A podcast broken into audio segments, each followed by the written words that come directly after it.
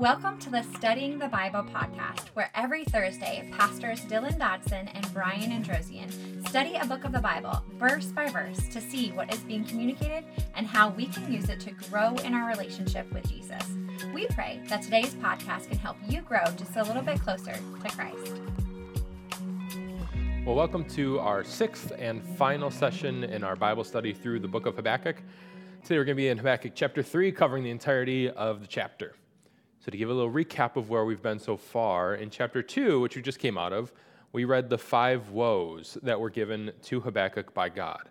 And in this section, we saw over and over again how God would deal, uh, how God was going to deal with Babylon because of their oppression, because of how they oppressed those that were uh, weaker than they were, and how God will deal with anyone who oppresses someone weaker than them. So this wasn't just this was in this situation; it was about Babylon but this can be interpreted for, for anyone that oppresses somebody or oppresses a group of people that's weaker than them. The chapter ended with an indictment on Babylon's uh, idol worship and a reassurance to Judah that he, uh, the God that they worship, is so much more powerful than these handmade gods that Babylon worshiped. So, as we move into chapter 3, as the book comes to a close, the final chapter of Habakkuk, it consists of a prayer or a song from Habakkuk to the Lord, showing his faith in the Lord, despite all these uncertain and terrifying circumstances that he finds himself in.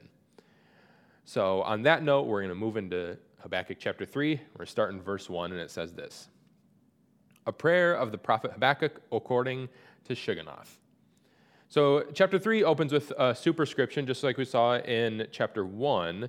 And what, what this is, it's a title verse that's explaining what the following text is about. So we have a prayer here, or because uh, Habakkuk was most likely a temple musician, this is likely considered this was likely uh, considered a song or a hymn. And the verse ends by saying, according to Shigionoth, the only other place this word is found in the Bible is in the title of Psalm chapter 7, which says, A Shiggaion of David, which he's saying to the Lord concerning the words of Cush, a Benjamite. The exact meaning of this word isn't known, but it's most likely a musical notation. It likely means that this is supposed to be a passionate song or a, or a, a, a more upbeat song, a more passionate song in worship of the Lord. moves on to uh, verse 2. It says, Lord, I have heard the report about you. Lord, I stand in awe of your deeds. Revive your work in these years. Make it known in these years. In your wrath, remember mercy. So this verse, verse 2, is the only verse in the chapter that where Habakkuk is actually asking God to do something like eh, kind of like the rest of the book has done. However, after this verse, Habakkuk moves on to praise the Lord.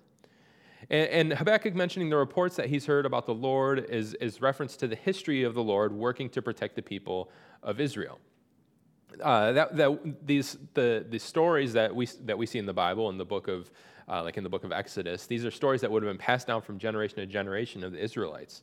So Habakkuk would have absolutely known that God, about God saving the Israelites from bondage in Egypt and delivering them to freedom out of the hands of their oppressor, which is the Egyptians. So, because of what God has done to protect his people, Habakkuk stands in awe of his deeds. And he continues to plea with God to work in the situation in the same way that he worked in the past. Revive your work that you did uh, in delivering the, the Israelites from the hands of the Egyptians and deliver us from the hands of the Babylonians. He pleads with God to have mercy on them in the midst of his wrath or in his dealing with the wickedness of the Babylonians. He's saying, even though you're dealing with them, you're going to deal with their wickedness, but have mercy on us in the midst of your judgment, in the midst of your dealing with the wickedness that exists. He moves on to verse 3. It says, God comes from Teman, the Holy One from Mount Paran. His splendor covers the heavens, and the earth is full of his praise. So, verses 3 through 7, these next few verses describe a theophany, which is a visible manifestation of God. What's likely being described here is that God is leading the Israel is, is God leading the Israelites through the wilderness. These areas mentioned uh, are the, they're south of Judah, and this portion of the song would have reminded its hearers of God's previous faithfulness to his people when he delivered them out of the hands of the Egyptians uh, and, and led them through the wilderness. It continues in verse 4. He says, His brilliance is like the light Rays are flashing from his hand. This is where his power is hidden. The statement that his power is hidden in his hand, it likely means, or it's likely meant to focus the reader's attention on God's uh, readiness and willingness to act to protect his people. So, so kind of like uh, directing their attention towards God being willing to use action and being willing to act to protect his people. Then in verse 5, he says, Plague goes before him, and pestilence follows in his steps. So, plague and pestilence are terms that were associated with war. Uh, though we don't really think of plagues and pestilence a whole lot nowadays, especially kind of in, in the US. These were destructive forces that people at this time were extremely familiar with. So Habakkuk is using plagues and pestilence as examples of forces of nature that God is able to use against those that oppose him. It continues in verses 6 and 7. It says, He stands and shakes the earth. He looks and startles the nations. The age old mountains break apart, the ancient hills sink down. His pathways are ancient. I see the tents of Cushan and distress, and the tents uh, and the tent curtains of the land of Midian tremble. So Habakkuk is continuing with describing the awesome power of God here. The mountains and hills, these are immovable objects, and they were seen as, as mighty and lasting. I mean, obviously they are, but especially in, in this time, these were seen as just these mighty forces that, that were just kind of always there the hills and the mountains. However, what he's saying is even the hills and the mountains, they break apart and they sink down at the mercy of God. That's how powerful God is. When he says his pathways are ancient, this is a reference to God's eternal nature. That even though the mountains seem to be age old, God is eternal and he outlasts anything that this earth has to offer. He references Cush and Midian as ways to say that the nations also tremble at the mercy of God.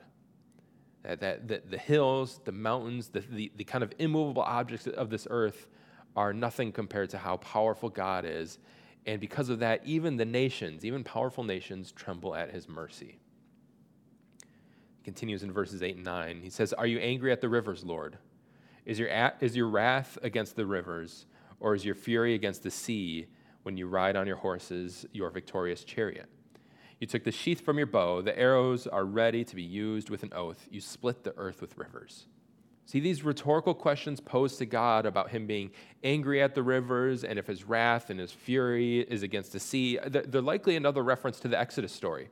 See, God had already turned uh, blood. T- t- God had already turned the rivers to blood in Egypt and during the plagues, and He had already shown His control over the Red Sea and the Jordan River and parting them. He had already shown that He has control over these, over the rivers and the seas. See, in the, Can- in the Canaanite creation myth, rivers and seas are uh, personified cosmic forces that are opposed to the god Baal. And, and what we're seeing here is that no force on earth can stand up against God even these mighty forces, these mountains, these hills, these rivers, these seas, these things that are seen as just so much mightier than any humans, even those can't stand up to the mightiness and the, the awesomeness of God's power. It continues in verses 10 and 11. It says, The mountains see you and shudder, a downpour of water sweeps by. The deep roars with its voice and lists its, and lists its waves high. Sun and moon stand still in their lofty residence at the flash of your flying arrows, at the brightness of your shining spear. So he talks about the sun and moon standing still here. This isn't just uh, flowery language, but Habakkuk is referencing an event that actually took place and using what God did in the past to praise him and to worship him now. In the book of Joshua, the Israelites were battling against and conquering the Amorites, and Joshua spoke to the Lord and asked him to make the sun stand still so they could continue to fight in the daylight, which God granted. We see this in Joshua chapter 10. In Joshua 10, verses 12 and 13, he says this It says, On the day the Lord gave the Amorites over to the Israelites, Joshua spoke to the Lord in the presence of Israel. Sun, stand still over Gibeon, and moon over the valley of Ajalon. And the, and the sun stood still, and the moon stopped until the nation took vengeance on its enemies. Isn't it written in the book of Jashar, which, which, uh, which was an ancient Israelite collection of poems? So the sun stopped in the middle of the sky and delayed its setting almost a full day. See, Habakkuk isn't just coming up with these things or th- these ideas to praise God on his own, but he's pulling from actual events and actual acts that God did in the past that when, when he would protect his people and deliver his people, and he's praising God because of his continued faithfulness. He's looking at what God has done in the past. He's saying, This is how you've protected us in the past, how you've protected the Israelites in the past and he's just worshiping God because he's been continually faithful to his chosen people. They continue starting in verse 12. It says, You march across the earth with indignation, you trample down the nations in wrath. You come out to save your people, to save your anointed. You crush the leader of the house of the wicked and strip him from foot to neck. You pierce his head with his own spear. His warriors storm out to scatter us, gloating as if to secretly devour the weak. You tread the sea with your horses, stirring up the vast water. So Habakkuk is just here is just continuing on about God's power and his ability to defeat his enemies. So you remember, Habakkuk is being faced with this terrifying and seemingly uh, unwinnable and impossible situation with the knowledge that the Babylonians will rise up against them.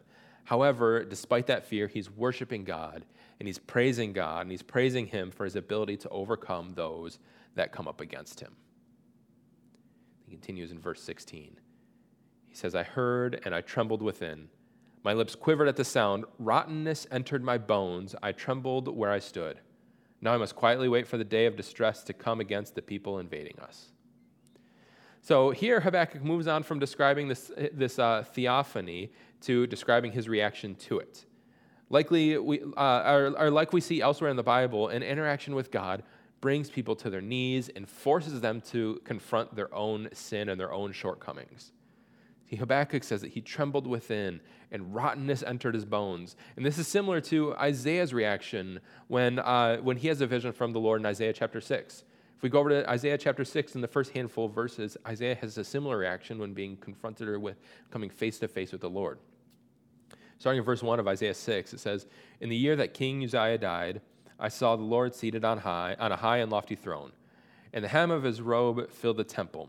Seraphim were standing above him. They each had six wings, with two covering their faces, two covering their feet, and with two they flew, and called to one another, Holy, holy, holy is the Lord of armies. His glory fills the whole earth. The foundation of the doorway shook at the, at the sound of their voice, and the temple was filled with smoke. Then I said, Woe, woe am I, for I am ruined, because I am a man of unclean lips and live among people of unclean lips, and because my eyes have seen the King, the Lord of armies. See, it's, it's, almost, it's almost silly at this point that Habakkuk was questioning God just, just a handful of verses ago. Even though God welcomed his questioning, but however, after being faced with God, we see him acknowledging his own sinfulness, acknowledging his, his unworthiness to come before God. And this is what a true interaction with God should do in all of us. None of us are worthy to approach God. Habakkuk wasn't, Isaiah wasn't, we aren't, but he allows it and he welcomes it.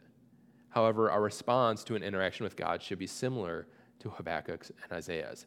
It should be to acknowledge our shortcoming, to acknowledge our sinfulness, to acknowledge that we're not worthy to come before God, but despite our unworthiness, He allows us to come before Him. Then he continues in verse 17, these last handful of verses as we close out this chapter. It says, Though the fig tree does not bud and there is no fruit on the vines, though the olive crop fails and the fields produce no food, Though the flocks disappear from the pen and there are no herds in the stalls, yet I will celebrate the Lord. I'll rejoice in the, in the, God of my salvation. The Lord, my Lord, is my strength. He makes my feet like those of a deer and enables me to walk on mountain heights. So, the most, the most fascinating part of Habakkuk is that from his first plea to the end of the book, so from, from verse 1 of chapter 1 to verse 19 of chapter 3, his situation hasn't changed at all. He, in fact, if anything, it's gotten worse. It's gotten worse because he's learned of God's plan to use the Babylonians uh, against them. But his situation hasn't changed. He's still, the, the people of Judah are still wicked. There's still injustice going on. It's the exact same things that he was crying out to God for. The only difference is he has found that God plans to use one of the strongest enemies of theirs against them. So his situation hasn't changed. His situation's only got worse. However, despite the fact that he probably didn't get the answer he wanted, he still praises God. How incredible is that? He does, I'm sure he didn't get the answer he wanted. God didn't say, This is what we're going to do to, to, fix Judah and everything's going to be all great. He, he said that he's going to bring up a, the, this terrifying army against them. And despite all of this, he still praises God. See, Habakkuk knows that God will have the ultimate victory, even though it might not come in his lifetime, which it doesn't.